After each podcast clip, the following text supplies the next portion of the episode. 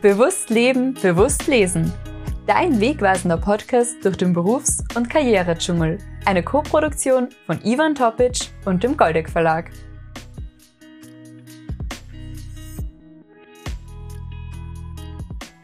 Heute zu Gast bei mir ist Brigitte Bauer. Und Brigitte war eine Kollegin von mir. Sie ist für mich immer noch eine Mentorin, von der ich unglaublich viel lernen darf in vielerlei Hinsicht. Was Brigitte besonders gemacht hat als Lehrerin, ist, dass sie nicht nur ihr Fach sehr, sehr gut weitergegeben hat, sondern auch einen besonderen Zugang zu Schülerinnen und Schülern hatte und auch zum Kollegium, das heißt zu den Kolleginnen und Kollegen und wie sie mit ihnen umgegangen ist. Viele sind zu ihr um Rat gekommen, viele haben sie gefragt, was sie eigentlich tun können, um Spaß zu haben am Unterrichten. Das heißt, das hat sie besonders geschafft. Aber das ist auch nicht alles. Sie ist mittlerweile auch Autorin, hat fünf Bücher herausgebracht, fünf Bücher im Eigenverlag und arbeitet derzeit an ihrem sechsten Buch. Brigitte, vielen Dank, dass du heute dabei bist. Sehr gerne. Danke, Evan. Brigitte, fünf Bücher. Mhm. Dein erstes Buch war ja ein Geschenk sozusagen, also eher ein Büchlein für meine damalige heißgeliebte Matura-Klasse, wo ich natürlich auch Klassenvorständin war. Und da bin ich dann eigentlich auf den Geschmack gekommen. Und das Lustige ist, ich glaube, du hast das Buch ja innerhalb von zwei Monaten ja, oder sowas runtergeschrieben. Sommer. Stimmt, ja, nach ihrer Matura. Wie hast du das Buch herausgebracht? Weil ich glaube, das ist eine ganz wichtige Frage. Viele wollen ein Buch schreiben und dann die Frage, was tue ich jetzt mit diesem Buch? Ja, äh, es war also so, dass mir, dass mir diese Klasse, ich meine, vielleicht sollte man es jetzt nicht sagen, aber es gibt einfach Klassen, zu denen man ein ganz besonders herzliches Verhältnis hat. Und ich war dann tatsächlich ein bisschen traurig, wie sie weg waren. Und da ist mir so die Idee gekommen, ich möchte ihnen irgendwas Besonderes schenken eine Freude machen noch im Nachhinein. Dann habe ich eben angefangen zu schreiben, äh, was ich mit ihnen erlebt habe und dies und jenes.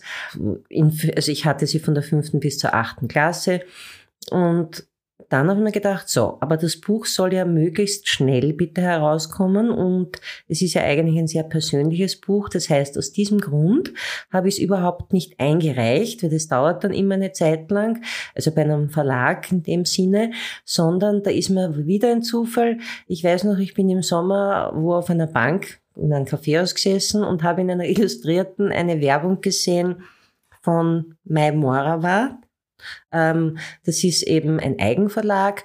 Äh, und da habe ich mir gedacht, das mache ich, das gebe ich dort heraus, dann kommt es schnell raus und es war so, es war dann also wirklich im September, ich habe Juli August geschrieben, im September ist es rausgekommen und sie konnten es dann alle eben erstehen sozusagen. Mein Mora war selber, also ich habe auch dein Buch gelesen, ich habe mhm. viele Schülerinnen und Schüler auch erkannt wieder, weil ich hatte die Klasse auch. Und jetzt, mein Mora war selber ist ja ein Verlag an sich. Mhm. Es ist ja, Morava selber ist ja auch eine Buchhandlung. Ja, stimmt, ja. Wie kann ich mir das jetzt vorstellen im Eigenverlag, wie das so funktioniert?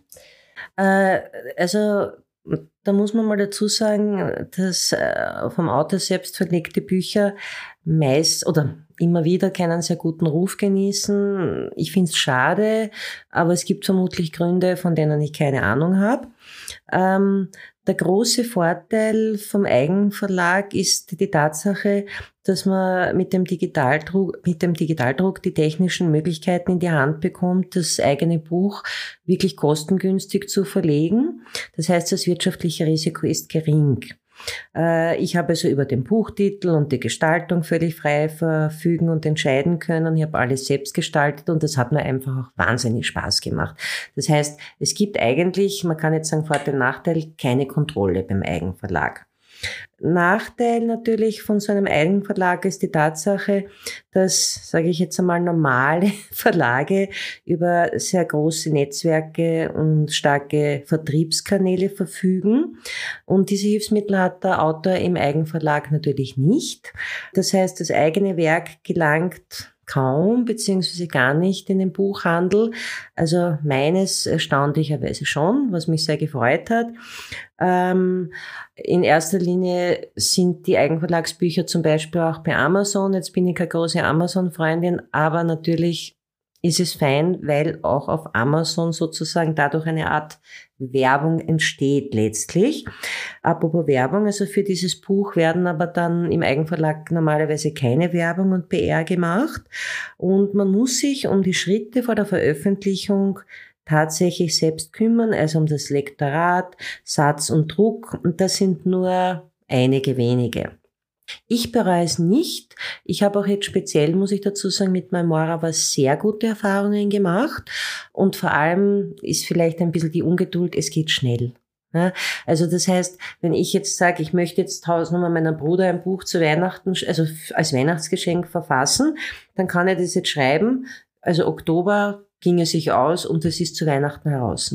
Also das ist halt wirklich das Tolle und völlig, kann man auch sagen, paradoxe am Eigenverlag. Aber die Nachteile, die ich vorhin erwähnt habe, sind eben auch dabei. Und ich glaube, du hast den Vorteil, dass du einfach der deutschen Sprache und der Rechtschreibung sehr mächtig bist. Hoffentlich, ja. Ich äh, weiß es von vielen, ich habe auch mit Pamela Obermeier gesprochen ja. im Interview schon und diese Texterin hat auch Germanistik studiert und sie sagt auch selber, dass in vielen Bereichen eben die Schwierigkeit besteht, dass viele Leute glauben, Text ist nicht so wichtig, auf das achtet ja keiner mehr und Rechtschreibung ist auch nicht so wichtig. Nur an sich ist es schon wichtig. Es gibt einen ja. großen Unterschied, wie ich gewisse Wörter verwende. Ich merke es bei mir selber immer. Ich habe auch eine Lektorin, mit der ich äh, zusammenarbeite, mhm. äh, die liebe Jasmina, weil es ist mir total wichtig, wenn ich etwas schreibe und vor allem, wenn ich das an Unternehmen schreibe und einzelnen Personen. Ich weiß, ich kann schreiben, ich weiß, ich habe die Kreativität dafür, nur manche Satzstellungen, die ich formuliere, mhm. sind für mich klar. Für meine Freunde sind sie klar. Nur wenn ich jetzt einen äh, Unternehmer oder eine Unternehmerin anschreibe, dann macht das einen Unterschied. Und da kann jedes kleine Wort ganz, ganz viel bewirken. Ja. Deshalb lasse ich es nochmal kontrollieren. Und das war für mich einer der Gründe, warum ich wirklich ja. gesucht habe, einerseits nach Lektorinnen, ja. äh, nach einem Verlag auch gesucht habe, weil die ja. einfach da ein gewisses Know-how haben, das ich eben nicht habe. Dann hast du ja für deine weiteren Bücher, die du geschrieben hast, das sind so Romane und du hast ja auch was geschrieben für Jugendliche auch. Ähm, also mein Freund, er und ich. Und er und ich ist wieder da, glaube ich, der zweite Teil. Genau, und da habe ich schön gefunden, weil du auch vorher davon gesprochen hast, mit, du hast, du hast sehr viel Freiheit, eigene Dinge einzubauen. Du hast ja auch zum Beispiel Bilder und Zeichnungen von deiner äh, Tochter eingebaut. Und von mir selber. Und von dir selber. Und ich glaube, das ist auch etwas äh, Schönes. Das ist einfach schön. Also man wird, äh, soll sich jetzt nicht unseriös anhören, aber man wird im Eigenverlag überhaupt nicht beschnitten, sage ich einmal. Aber wie gesagt, es gibt halt auch Nachteile. Ja, keine Frage. Worum geht es in deinem neuen Buch, an dem du schreibst? Ja, dies, dieses neue Buch, äh, das ich eben auf Anraten von meiner lieben Freundin Petra Hartlieb äh, einreichen werde, also bei einem tatsächlichen Verlag eben. Da geht es, es ist eigentlich die Lebensgeschichte eines Mannes, ja, sein Leben von Geburt an bis zum Tod. Und was mir da, ich habe natürlich jetzt auch die Zeit dazu, was mir so viel Freude macht, ist das Recherchieren. Also dieser Mann, der ein kleiner Steirerbur war, der dann halt im Zweiten Weltkrieg mit 18 Jahren noch eingezogen wurde, in amerikanischer Kriegsgefangenschaft war und so weiter und so weiter. Also das wirklich Faszinierende ist für mich jetzt dieses, äh, es ist eine Spurensuche. Ja? Es ist ein, ein Nachgehen eines, eines Menschen, also was der erlebt hat, dann natürlich nach dem Motto auch Dichtung und Wahrheit, Gefühle, die ich reinbringe, also Emotionen eben, Wahrnehmungen. Es ist natürlich auch sehr viel Historisches dabei, ganz einfach, was in dieser Zeit alles passiert ist. Und es macht mir schon wieder unglaublich viel Freude. So, du bist ja jetzt grundsätzlich ja eigentlich auch äh, pensioniert, das heißt, ja. du bist jetzt frei und kannst durchgehend Bücher richtig, schreiben. Ja. Was machst du mit dieser Zeit? Und ich, was ich mitbekommen habe, du machst ja sehr viel. Äh, was ich jetzt in der Pension mache, sozusagen. Ja, ja wenn ich ehrlich sein soll, mir geht's jetzt mittlerweile schon wie den Pensionisten, ui, das Wort, ähm, wenn ich, wenn man früher so gehört hat, manchmal, ja, ich weiß gar nicht, wie das früher alles noch neben, neben einem Beruf erledigt habe. Ja, es geht mir mittlerweile auch schon so. Also, es ist so schön, wenn man, man kann tatsächlich seine Zeit, man hat sie so gut in der Hand. Ja, also ich meine, Vorher hat man durch den äh, Beruf natürlich die Struktur, die fällt jetzt weg. Aber, und ich muss auch natürlich auch als Lerner damit umzugehen. Das ist auf einmal so, äh, so ungewohnt alles, dass man nicht ständig auf die Uhr schauen muss oder es ist eine Art der neuen Freiheit. Ähm, es ist eine Zeit, in der man aber auch sehr viel noch mehr reflektieren kann, nachdenken kann. Ähm, es ist, es ist eigentlich so ungewohnt und so schön. Und ich glaube, dass Leute, die, nehme ich halt einmal an, Leute, die so Angst haben vor der Pensionierung, glaube ich, sind Leute, die wenig Interessen haben. Und das meine ich jetzt nicht abwertend, sondern wenn man so in ein Loch fällt, wenn man den Beruf nicht mehr hat, ich meine, der Beruf, mir hat mein Beruf, wie du am besten weißt, wahnsinnig viel Freude gemacht, mein Leben lang, aber ich denke mir, es hat alles seine Zeit und jetzt beginnt ein neuer Abschnitt. du weißt, was ich meine. Ja, absolut. Was ich auch, glaube ich, wenn ich jetzt richtig rausgehört ja. habe, und du sagst ja, dass dich die Zeit jetzt so ein bisschen einholt und dass du mhm. einfach sagst, äh, du weißt nicht, wie du das unter deinem Hut gebracht hast, aber gleichzeitig ist es, glaube ich, ja oft dieser Punkt, dass du sagen kannst, du nimmst die Zeit mhm. jetzt einfach auch bewusster wahr, du nimmst dir auch bewusster Zeit für die Dinge. Das heißt, ja. wenn du jetzt an einem Buch schreibst, ja, nimmst du dir auch mehr Zeit, die Dinge ja. zu reflektieren, zu sagen, okay, ich möchte es bewusster machen, ich möchte es genau, besser machen oder so in diese Richtung machen. Du sagst, du bist voll dahinter. Ja. Und ich glaube, das gilt auch für alle anderen Dinge, wenn du jetzt im Garten sitzt. Natürlich. Du, ich glaube, da können wir auch, äh, oder kannst du sicher auch gerade jungen Erwachsenen einfach sehr viel auf den Weg geben, dass ja. sie sagen, anstatt ständig weiterzulaufen. Und ich glaube, das war ja auch, was viele an Kolleginnen und Kollegen die geschätzt haben, so wie ich, dass du es immer geschafft hast, auch damals schon, auch wenn du ja. sagst, du hast, du weißt nicht, wie du es geschafft hast, aber du hast damals schon uns immer wieder dazu gebracht, einfach gewisse Dinge doch wahrzunehmen. Ja. Ich schreibe auch in meinem Buch dazu, äh, wo du damals zu mir gesagt hast, einfach, ich soll mich einmal selber wieder gern haben. Ich soll einfach einmal ja, vor einem genau. Spiegel treten und ja, mich genau. einmal selber gern haben. Das ist ja genau dieses bewusste Wahrnehmen von mir selbst auch als Mensch. So ist es, ja. Und äh, weil du das gesagt hast mit den Kindern und vor allem also auch den Jugendlichen, ich meine, es ist schon klar, die Zeiten sind anders, äh, als ich noch jung war. Also mir kommt schon vor, es ist vieles schnelllebiger geworden und so weiter. Aber dieses, wie soll ich sagen, diese kleinen Freuden im Alltag, dass man das wahrnimmt und äh, nicht nur von Termin zu Termin hetzt, beziehungsweise dass das ganze Leben nur nach der Uhr gerichtet ist, das finde ich halt gefährlich. Also das, und das glaube ich, habe ich auch in der Schule so gut ich es halt konnte, äh, speziell auch den Oberstufenschülerinnen und Schülern versucht zu vermitteln. Genau was du sagst, diese Unsicherheit oft dann bei jungen Erwachsenen äh, und vor allem, auch wenn sich das jetzt vielleicht ein bisschen strange anhört, ähm, man könnte es auch so sagen, wenn jetzt junge Erwachsene unsicher sind, sage ich jetzt eigentlich toll. Es steht ihnen noch alles offen. Äh, hört sich jetzt vielleicht ein bisschen blöd an, aber ich meine damit, eigentlich ist es doch viel feiner zu sagen, oh je, was werde ich jetzt machen und ich schaue mir das an. Vielleicht ist es nicht das Richtige, gut, dann gehe ich einen anderen Weg. Aber wenn ich mir vorstelle, wenn ich mit 18 Jahren oder womöglich noch früher gesagt hätte, so, ich werde das und das und das mache ich jetzt bis zu meinem Ende und dann gehe, also Entschuldigung, zum beruflichen Ende, dann gehe ich in Pension, bam, bam, bam ich finde das schrecklich.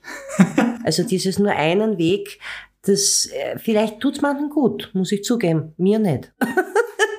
Ich finde es witzig, weil du ja eigentlich Deutsch und Geschichte studiert auf Lehramt und dann bist du relativ schnell wahrscheinlich in den Beruf eingestiegen. Ja, ja. Ja, und dann hast du noch durchgezogen. Dort hast du ja sehr viele Warnungen durchgezogen. Ja, das stimmt, ja. Und bis dann, jetzt bist du in der Pension und jetzt, jetzt machst du die nächste Wandlung durch, wo du stimmt, ja eben ja. wieder weitermachst. Das heißt, du bist ja nicht in Pension an sich. Das ist, ich glaube, ich glaube, das ist, das ist eigentlich die, der, der Gedanke, den du hast. Du bist eigentlich nicht in Pension. Du, ja. du nennst, würdest es zwar so nennen, aber gleichzeitig ja. eigentlich bist du es ja nicht. Nein, also der Ruhestand, ich würde eher sagen, es ist, Unruhestand ist zu viel, aber ich meine, Ruhestand ist das, glaube ich, keiner. Vor allem Stand gefällt mir auch nicht. Naja, stimmt schon. Weil ich werde oft auch gefragt, ich habe mit 22 begonnen zum Unterrichten, das heißt sehr früh schon yes, und dann habe ich dann das Ganze bis zur Pension, was auch immer. Da habe ich schon sehr viele Jahre am Rücken, wenn ich dann endlich Pension gehen dürfte. Und dann kommt immer wieder die Frage, was mache ich dann? Und meine, meine Aussage ist, und das vor allem ist in meiner Familie verstehen das ganz, ganz viele nicht, dass ich immer wieder sage, ich möchte nicht in Pension gehen. Mhm. Ich möchte einfach weiterarbeiten. Und ich, ich nenne dazu immer, ich habe das bei einem Vortrag gehört, das war, ähm, glaube ich, Viktor Frankl, ja. der in da wurde es, ein Seminar wurde gehalten mhm. und der Vortragende sieht plötzlich im Publikum Viktor Frankl sitzen, unterbricht seinen Vortrag und sagt, ich kann nicht weiterreden, ich habe nicht einmal das Recht hier zu sprechen, weil es sitzt im Publikum sitzt Viktor Frankl, ich kann nicht vor ihm über dieses Thema sprechen, wenn er da sitzt und einfach so viel mehr weiß und hat ihn auf die Bühne gebeten und stellt ihn auch die Frage, was macht er da? Er ist ja noch am Leben. Einfach diese Aussage, er hat immer weitergelernt, egal wo er war, egal was, was ja, er gemacht hat, er hat, er genau. ist nie irgendwie zur, also in so einen Ruhestand getreten, ja, genau. sondern er hat einfach anders. Das, was er konnte, das hat er weitergemacht. Und ich glaube, gerade derzeit sieht, sehen wir auch äh, in den, auf Social Media und in vielen unterschiedlichen Kanälen immer wieder auch ältere Menschen, ältere ja, Generationen, die bei unterschiedlichen Sportarten mitmachen, die ganz viele Dinge tun, erleben, darüber schreiben, eben auch zum Beispiel auch beginnen Bücher zu schreiben, auch ein Unternehmen gründen, das für das viel bewegen kann. Und da habe ich einfach mitbekommen, ich bin ja nie zu alt für etwas, aber gleichzeitig bin ich auch nie zu jung für etwas. Und so wie du das gerade auch schon formuliert hast, wenn wir uns unsicher sind, dann ist es eigentlich was Gutes, weil wir merken, es verändert sich etwas, es, es geschieht etwas. Und wenn es ja alles immer nur sicher wäre, dann wären wir vielleicht zu sehr in unserer kleinen Blase drinnen genau. und dann merken wir gar nicht, was in der Welt außerhalb eigentlich geschieht. Ja. Also das im Grunde brauche ich da gar nichts dazu sagen, genauso empfinde ich das auch, ja. Und ich, ich weiß nicht, ich denke mal halt, es gibt Schicksalsschläge, es gibt, es gibt vieles, was man halt nicht steuern kann. Aber andererseits denke ich mir, wir haben schon noch einiges in der Hand. Und ich denke mir dann auch, ich bin ja auch für mich und für mein Leben verantwortlich. Ich meine natürlich auch für die Menschen, die ich liebe, aber vor allem auch für mich. Und wenn es mir nicht gut geht, geht es wahrscheinlich den anderen auch nicht gut. Und darum meine ich, es ist eigentlich spannend. Also, und ich denke mir heute als junges Mädchen war ich auch manchmal unsicher und so weiter. Und ja, welchen Weg soll ich gehen? Äh, und rückblickend kann ich sagen, es gehört einfach alles dazu. Und jede Unsicherheit führt im Normalfall aber dann wieder zu einer neuen Sicherheit. Also eigentlich bleibt es immer spannend, wenn man es zulässt. Wenn man es zulassen, ist, glaube ich, auch der Punkt. Und da möchte ich dir jetzt nochmal die Frage stellen, eben zum Schreiben der Bücher. Ja. Viele haben ja so ein bisschen diesen Traum, ich, ich schreibe ja. ein Buch. Ja, ähm, und haben da ganz viel Respekt auch davor, einerseits. Andererseits einfach, äh, wenn, selbst wenn sie es geschrieben haben, dass sie nicht den Mut haben, wirklich das zu veröffentlichen, ja, zu zeigen, ja. was sie eigentlich geschaffen haben. Ja. Und eigentlich hat jeder Mensch, aus meiner Sicht zumindest, hat jeder Mensch eine Geschichte zu erzählen. Natürlich, und ja. Jedes Leben, das gelebt wird, ist es auch wert, eigentlich aufgeschrieben zu werden, weil überall ein bisschen was drinsteckt. Ich habe auch vor kurzem mit ähm, Maria Barisic das mhm. äh, Interview gehabt, was am Ende bleibt. Ähm, mhm. Geschichten über die Liebe. Sie mhm. spricht über Menschen, die eigentlich kurz vor dem Tod stehen und äh, darüber, oder sie schreibt darüber, wie wie die ihre, wie, sie erzählen ihre Geschichten. Sie hat so viele Geschichten gehabt, die irgendwie da drin erwähnt wurden und viele konnten sie gar nicht dann ins Buch packen, weil sie einfach nicht im gesamten Kontext gepasst hätten. Was ich äh, gleichzeitig so schön finde, weil jeder Mensch hat eine Geschichte ja, zu erzählen. Ja. Alle Menschen, alle Geschichten sind besonders auf ihre eigene Art und Weise. Und es geht darum eher, wie man sie verpackt. Und jetzt, ja, wie habe ich einfach dann auch den Mut in diesem Zusammenhang, dass ich sage, okay, ich habe ein Buch geschrieben mhm. oder ich möchte ein schreiben mhm. und jetzt möchte ich es auch veröffentlichen. Ja. Äh, ich glaube, wichtig ist, also wichtig, ich kann natürlich nur von dem, was ich damals wahrgenommen habe mit dem Veröffentlichen, was, was für mich eben so wichtig war, ähm, ich möchte es in die Welt raustragen. Und wenn diese Welt jetzt zum Beispiel nur der 18. Bezirk ist oder die Welt, ja, aber dieses, ich möchte so gern auch andere teilhaben lassen. Und das ist, war mir dann eigentlich immer so wichtig, dass ich, ich meine, ich schreibe auch Tagebuch.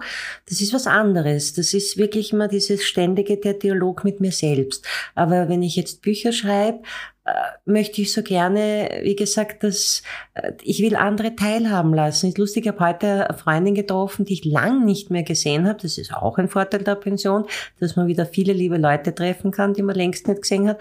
Und die hat gesagt, du, dieses eine Buch von dir, das hat mich echt fasziniert. Und ich habe gesagt, du hast, du das gelesen? Und sie, natürlich. und einfach dieses, und dann hat es mir Fragen dazu gestellt und dann wird das alles wieder so lebendig. Also wie gesagt, es geht ja jetzt nicht darum, mir, dass man da äh, Bestseller, also reich und schön wird, aber dieses Teilhaben lassen andere und eben sich mitteilen, steckt ja auch das Wort teilen drinnen. Also jedes Buch ist ein, das hast du ja vorhin eher so, jedes Buch ist auch ein Teil von mir und es ist so schön, diesen Teil von mir mit anderen teilen zu können. Also darum, das war dann auch meine Motivation, es rauszubringen sozusagen. Ich finde das so schön, auch deine letzten Worte. Und vor allem finde ich auch schön, dass du dir das Kindliche immer noch beibehalten hast.